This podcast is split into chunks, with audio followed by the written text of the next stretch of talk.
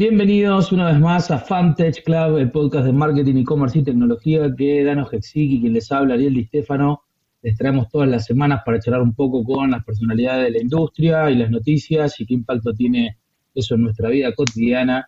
Este episodio 51 que da comienzo a oficialmente el segundo año del podcast, pero ya es la segunda temporada, con lo cual nada, estamos muy contentos, esperemos seguir creciendo y seguir teniendo cada vez más gente que le interese contarnos un poco cómo ve el futuro.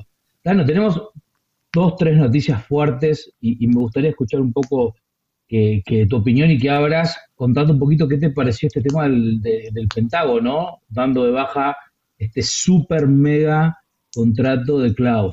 ¿Qué ves ahí atrás? A ver, primero impresionante porque creo que me acuerdo que lo tocamos en un episodio hace como, no sé, 20 episodios para atrás, que era este mega, archi, impresionante, gran contrato del Pentágono, que todos daban por sentado de que lo había ganado Microsoft con su propia nube, y de la nada sacaron como una nueva suerte de nueva licitación, justo una semana a los días de que justo Jeff Bezos haya bajado de ser el CEO de Amazon, y todos los rumores indican de que dieron el batacazo, que iría directamente para AWS. A mí lo que primero me sorprende es este concepto, ¿no?, de que primero hayan salido del on-premise y estén yendo a la nube. Creo que hemos tocado ese tema incluso con un par de especialistas de la nube y demás el año pasado. Y creo que eso ya es un gran paso. Es como el lugar más seguro y difícil del mundo pasando a la nube. Es como, che, si ellos lo hacen, ya está. Digamos, el que no lo hace, como que no solo queda relegado, sino que hasta así, digamos, queda, ¿cómo se dice? Anticuado sería, si es la palabra. Y segundo, el hecho de que vayan con una compañía que, quieras o no, Microsoft es como la vieja compañía, digamos, es el Falcom en Argentina, por decir una forma, y AWS es como lo nuevo, y AWS es como distinto, startup ecosystem y todo. Creo que es un gran cambio drástico, y ni hablar del impacto que le tiene a la acción, que Jeff Bezos, pobrecito, pasa a ser de vuelta el número 1 de las personas más ricas del mundo, ¿no? Sí, claramente hay un movimiento fuerte en la acción, aunque déjame no disentir, pero sí dar otra visión del tema. Yo creo que Microsoft, bajo el nuevo CEO de la industria tela, creo que claramente hizo en los últimos 4 años una conversión infernal.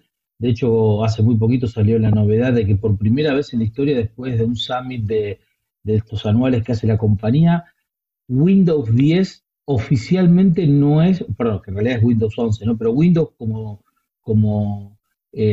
conglomerado no es oficialmente una unidad de negocios. Está dentro de la unidad de negocios de Azure.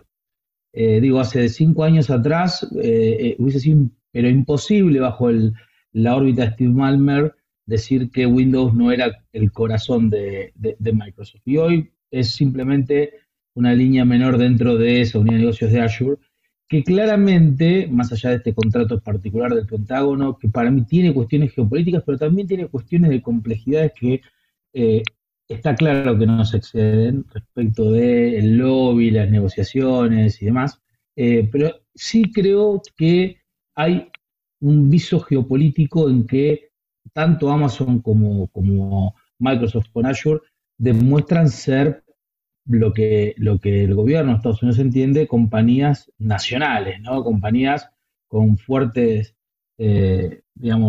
raíces en la idea norteamericana de protección de datos, privacidad, libertad y demás.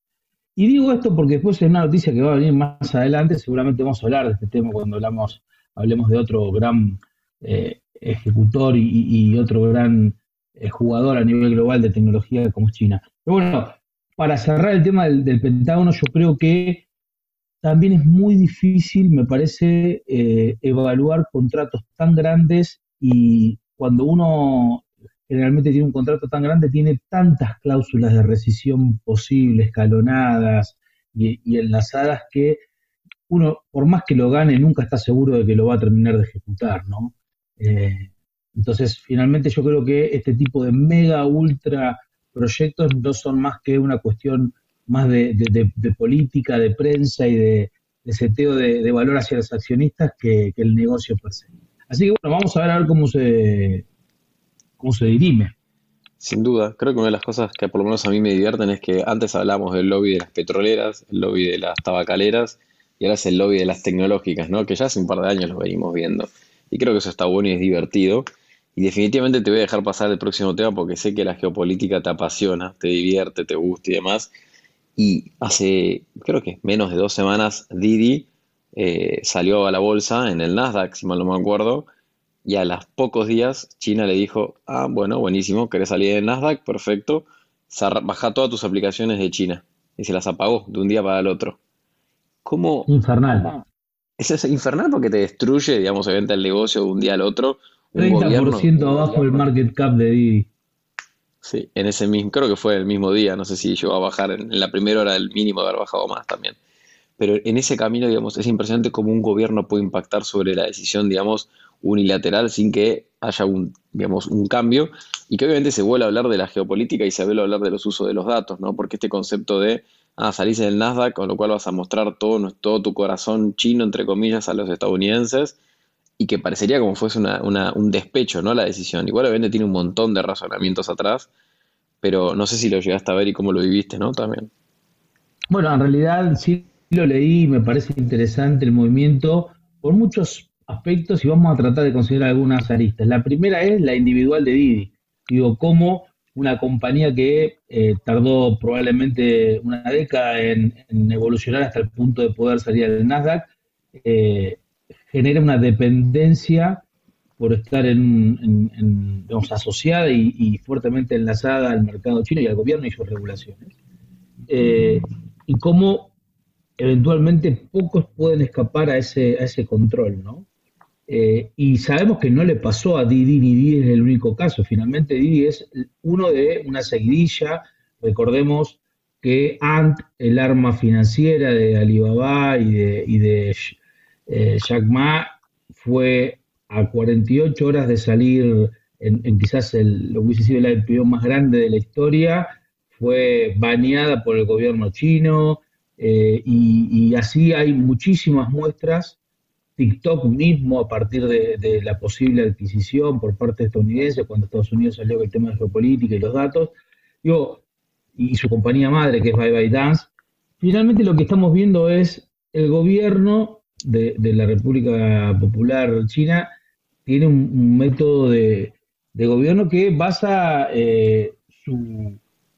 su estrategia en el control y en la centralización, y justamente lo que hace que una empresa sea pública es escapar al control de un gobierno, ¿no? Y todo lo que genera la masividad de Internet hace que vos escapes al control de un gobierno. Entonces, no es casualidad que en la misma época, porque fíjate que empezó con Jack Ma y probablemente esta salida de Ant hace unos 3, 4 meses, y en el medio también hubo una corrida muy grande, no lo pero es relevante para esta noticia, una corrida muy fuerte contra todo lo que tiene que ver con los mineros de Bitcoin en China. Digo, básicamente el hash rate de minado de los mineros en China cayó 95% y con eso el conjunto del hash rate global también.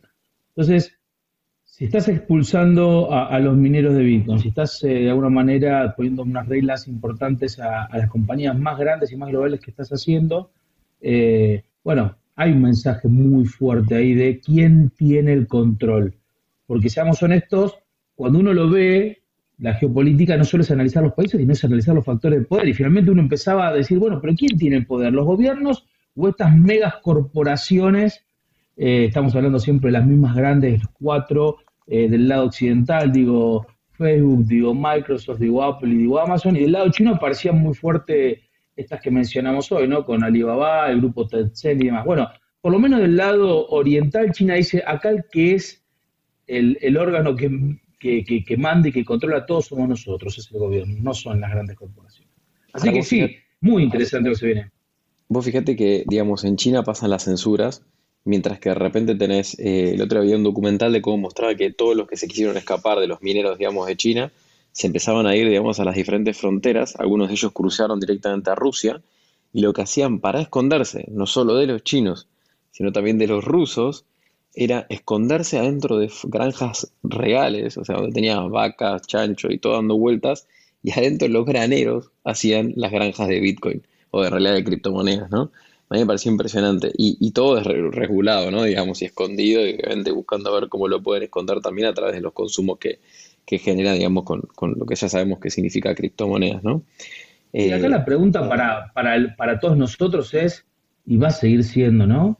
¿Cómo termina esta película, no? Los estados tratando de mostrar su poder todavía, su poder de control y de si querés, hegemonía del poder y de la ley, tanto contra empresas como contra criptomonedas, y por otro lado la tecnología dando batalla con la descentralización de cripto, con la masividad y la globalización de las tecnologías en cuestiones de meses, y eso creo que no tiene todavía un final escrito, ¿no? Vamos a verlo probablemente pronto. Es casi como ver la carrera espacial que estamos viendo entre los billonarios, ¿no? Entre Bezos, Musk y, ¿cómo se llama? Richard Branson. Pero no quiero hablar de ellos, porque ya hablamos la vez pasada, ya sabemos cómo se están midiendo a ver quién va a salir primero. Dice Richard Branson que no es así, pero todos sabemos que atrás hay un poquito de eso. Pero sí es una buena noticia que creo que no estábamos por olvidar, es la de Satellogic, que básicamente... Sí, creo que vos sos súper fan. Aplausos para Emiliano, sí, aparte aplausos para Emiliano, que para quienes no saben, Satellogic, la empresa argentina que como objetivo tiene democratizar el acceso a lo que tiene que ver con la industria espacial a través de nanosatélites, y nada, básicamente va a ir pública a través de un vehículo SPAC que se conoció esta semana, así que nada, felicitaciones a ellos por todo el esfuerzo y por todo el camino recorrido. Todos sabemos que emprender es difícil, pero créanme que una empresa de hardware es mucho más difícil que una que es solamente software, y si encima ese hardware tiene que viajar al espacio, bueno, no les quiero dimensionar la dificultad de eso. Así que felicitaciones para Emiliano y todo el equipo.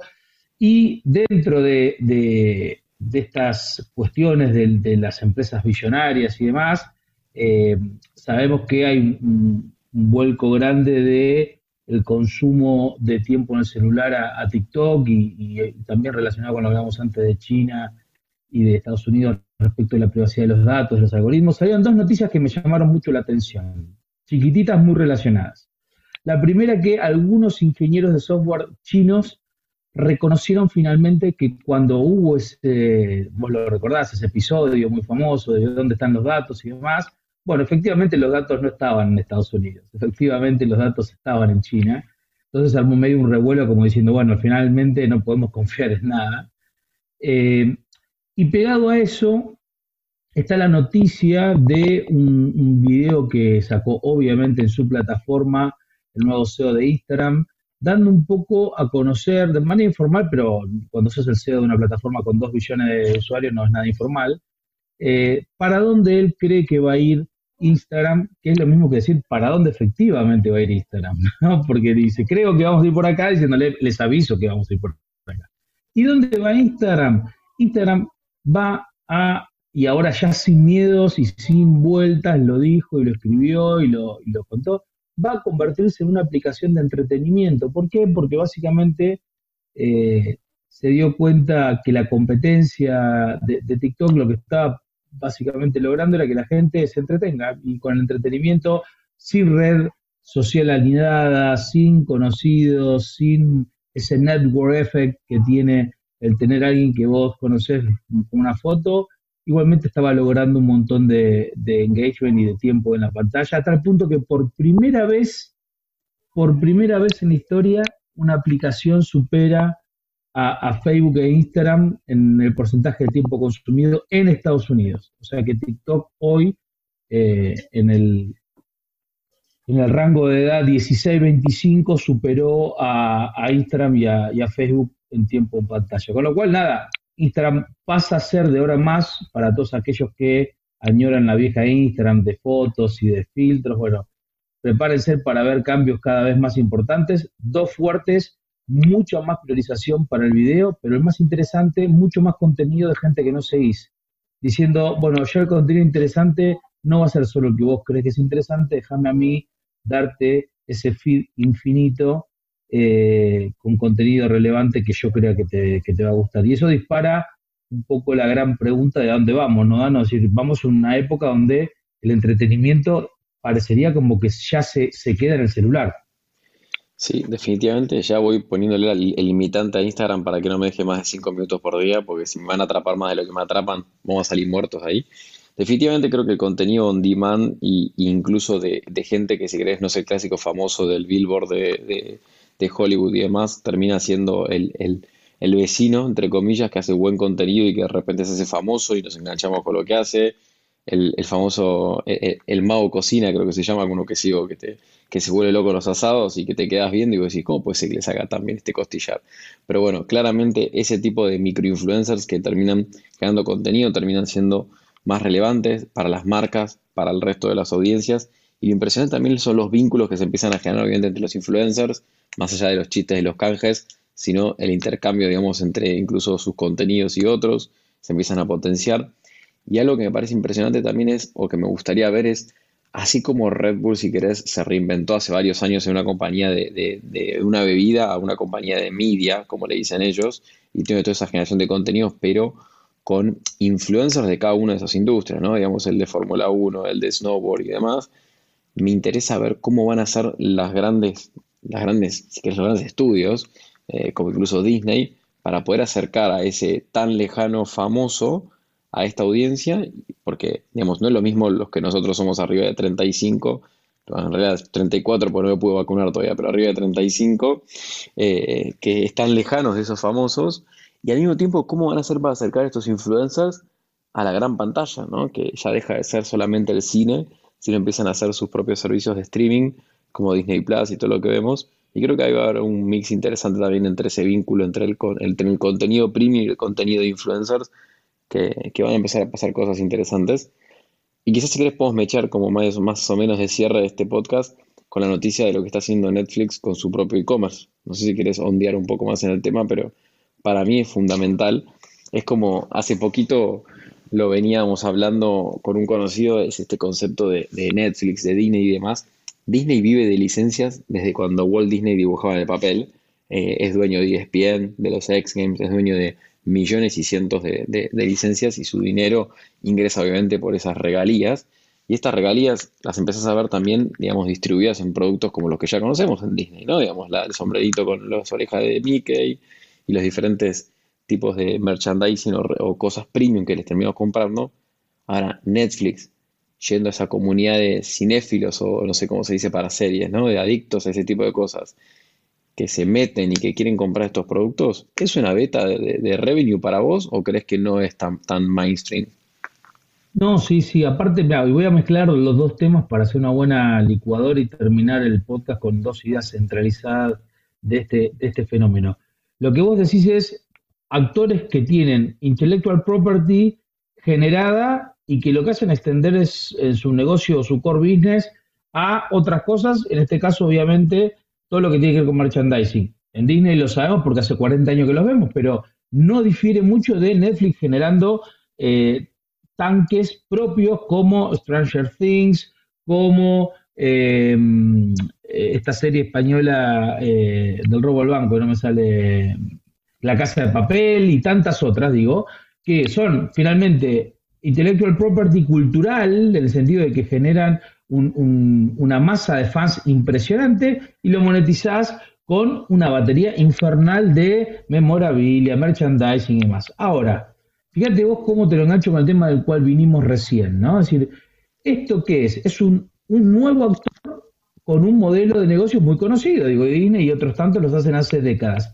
Ahora, lo interesante es ver cuando los influencers o microinfluencers, como hablábamos en el tema anterior, subidos a Twitter, subidos a Instagram, que le dan su propia red de distribución, y con elementos de monetización como el superfollow en Twitter o algo similar en Instagram, donde vos generes contenido premium, ¿sí? Sean sus mini Netflix con 150.000 seguidores, donde querés ver mis últimos 4 videos, ya no del asado que te gusta a vos que cocinas, sino una bondiola. Bueno, la bondiola la tenés que pagar a quienes estén suscriptos a $4 a mi canal. Y ahí, y vuelvo a atarlo con lo de merchandising, no va a pasar mucho para que aparezca alguien, con que ya en Estados Unidos esto existe y está muy, muy desarrollado, que diga, pará, vos tenés un montón de intellectual property, metámosle un enchufe de merchandising, y yo, no sé, por decir, un un influencer conocido que se te ocurra que vos sigas, no sé, Paulina Cocina, la sexóloga Cecilia C, Brenda Jaines de Espacio Organizado, digo, influencers con mucha masa en cada una de sus cuentas, que simplemente ahora extiendan su modelo de negocio para imprimir la memorabilia, los vasos, la remera, las agendas. Digo, es un modelo plug and play. Me parece que es súper fácil de salir, de pensar para el futuro. Pará, y te la termino de challengear. Hace poquito escuché el podcast que salió, creo que esta semana, de Master of Scales, que estaba el founder, el CEO de BuzzFeed, y habla de este concepto de quién...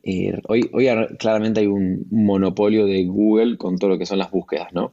Y ellos decían, nosotros creamos un medio de calidad, que a través de esa calidad yo te muestro un video de Islandia y vos ves el video y te querés ir a ver Islandia. Ahora, nosotros lo que nos pasara, que mostramos este video, digamos, estaba Future Content, tipo nos pagaba, no sé, Islandia para hacerlo, y el tipo salía de nuestro sitio y se iba a Google y buscaba cheap flights to, tipo viajes baratos a Islandia. Y automáticamente perdíamos todo eso. Y dijimos, pará. Y empezaron a crear estas pequeñas unidades de negocio para monetizar al medio, que el medio no se monetiza por sí solo, menos por la forma independiente y el tipo de contenido que tiene, porque la pauta no le escalaba. Entonces, esa inversión, así como el concepto de microinfluencers con el merchandising, también termina alejándote del famoso motor de búsqueda que estamos todos acostumbrados a entrar a Google, que tarde o temprano, yo no creo que mi hija ni siquiera va a entrar a Google cuando tenga la necesidad de buscar algo, o va a entrar específicamente para quizás alguna cosa específica. Directamente va a navegar seguramente su aplicación, porque casi no va a estar usando una computadora, va a ir navegando esas aplicaciones, y dentro de las aplicaciones va a empezar a encontrar el contenido, ya sea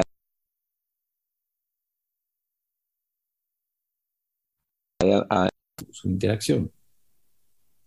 Sí, definitivamente se vienen tiempos súper interesantes para ver cómo la gente accede finalmente a aquello que el medio les propone. Sea eso un consumo de un contenido, sea eso la compra de un producto, o sea eso el tomar un curso o el comprar un viaje. Así que bueno, como siempre les decimos, vienen tiempos súper interesantes, la tecnología está alrededor nuestro todo el tiempo.